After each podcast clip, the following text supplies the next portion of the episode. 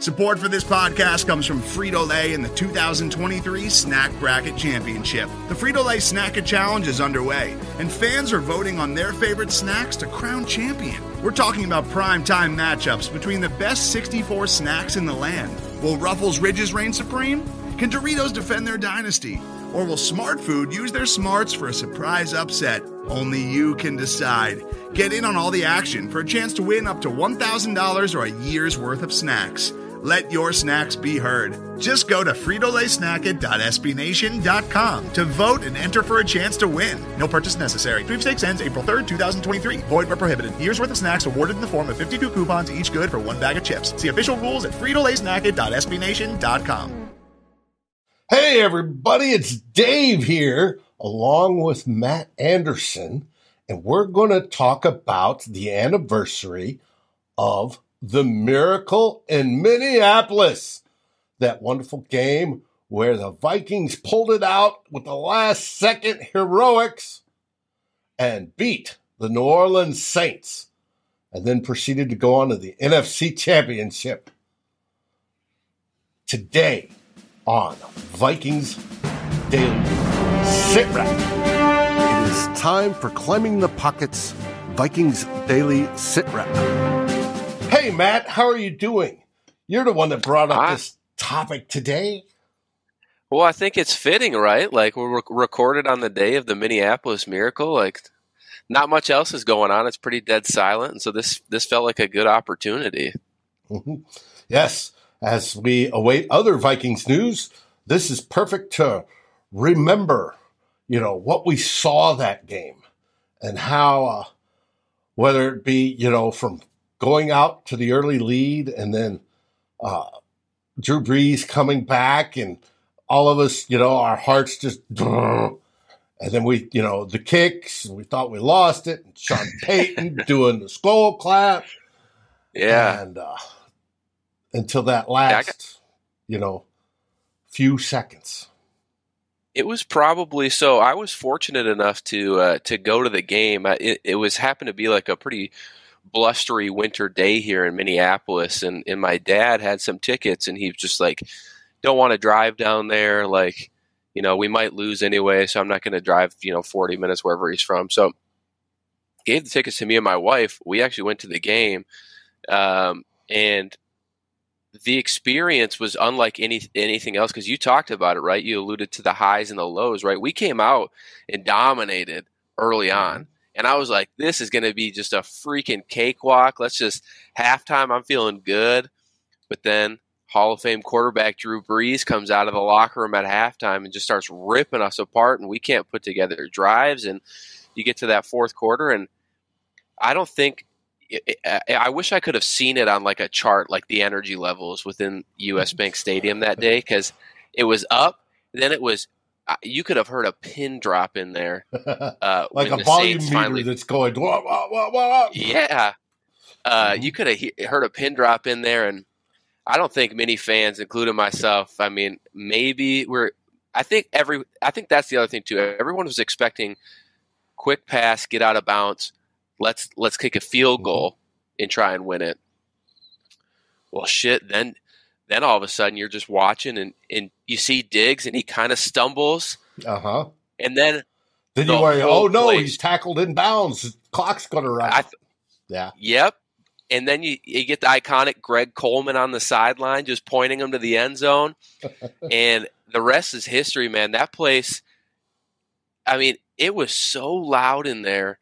And I've never been part of an experience quite like that. And I still, to this day, like I get chills just thinking about that moment. And I mean, I'd love to hear your experience uh, watching that game because I was in the stadium. But I mean, the the feeling amongst Vikings fans was it was still great no matter where you were. Well, it was.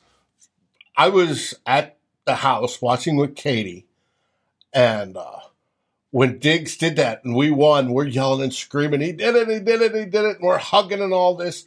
And I had a show to do right then and after. Good Morning Gjallarhorn was about to go on the air with GMG Oh and the gosh.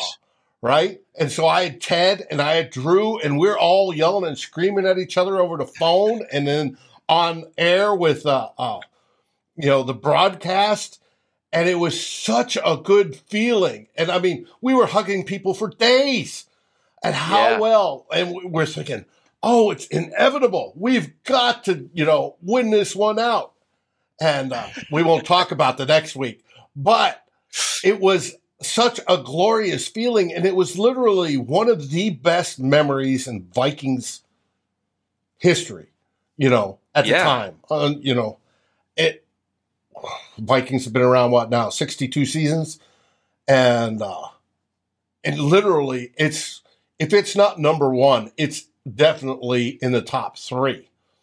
yeah, you're going to be hard pressed to find another sp- uh, moment that would take that spot right now. right. I think And- a Super Bowl is the only thing that would take the top seed. yeah, but for an individual play, it was, it was, Oh yeah, it was magnificent. There was, I can't, I can't think of any, and I've been around a long time, um, that you know, that top. I mean, we love the the Moss toss back, you know, touchdown. that, that was great too. As an, but just the the whole crowd, the whole stadium shutting up Payton because he was making fun of us. And it just it was it home. was a miracle. And then Dixie going into the end zone and flipping his helmet, you know, and you see the ref from the, the corner view of the camera, you see the ref throw the flag, and we're going, it doesn't matter. It's the end of the Who game. Who cares, man? Game's over. and uh, we won. We don't care. And then they had to bring out, you know, a makeshift kicking team because they hadn't changed the rule yet, and they had to go for it. You know, that was funny. But I mean, we That's- were we were talking about it, and the energy was up, and the love was in the air, and it was wonderful. And like I said, you know, Ted, Drew, and I just were just we were ecstatic on that show afterwards, and we talked about everybody talked about it all week, and Yeah, it was it was it was wonderful. But I wish I was there. I mean, we all saw the clips of bars going wild and Oh my gosh. uh, houses, you know, different families going wild.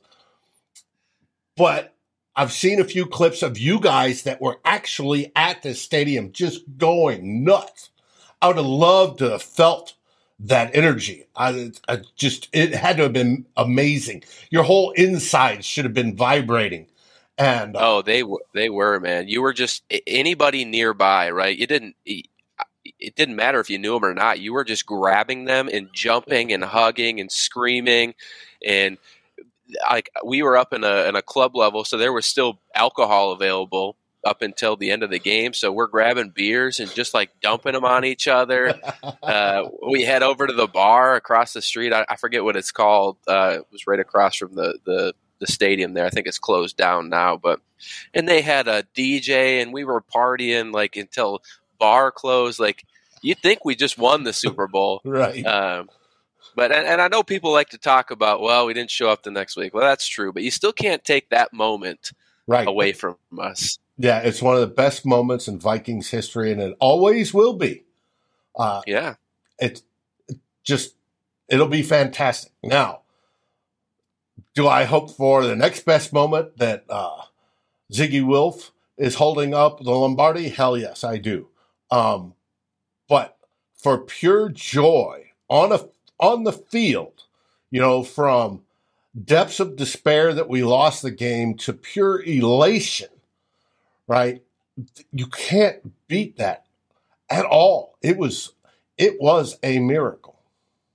I think the best part too, and and obviously the fans were super excited, Mhm. but just to see all the emotion from the players as well, like so many varying levels of emotion. Whether it's Everson Griffen on the sideline, just hands on the head, just completely shocked, or like Case Keenum's presser afterwards, where he's just like still in disbelief, and he's just like, "I threw it, he caught it, and then he just ran to the end zone." Like he still couldn't process that they had just pulled off this incredible, incredible uh, miracle, and I think it speaks volumes to the to the moment, right? Because here we are, four years later, and we're still giddy talking about it. Mhm. Like I am anyone talks to Viking fans about Minneapolis Minneapolis Miracle, and they're just going to go on a tangent. Like everybody will tell their story, and it's it's just incredible. It's it's one of my favorite parts of being a Viking fan, and that's why we watch the games every single week.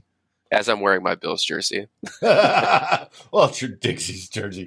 Um, it's Diggs though, so it's all good. Well, I challenge those that view this video. Tell us how you felt four years ago today when you watched be it at the stadium, be it at a bar, be it at the house, be it at family, wherever you were. If you were in Listen US, USO overseas and you watched it, how did you feel? Tell us in the comments below. We'd appreciate it.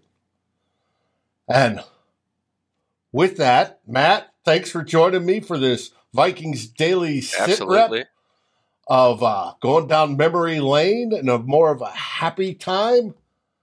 And uh, as always, Skol Vikings! Thanks for watching. Like, subscribe, and ring the bell. And if you're listening on your favorite aggregator, make sure you rate us. And always feel free to join the conversation here at Climbing the Pocket. Skol, everybody.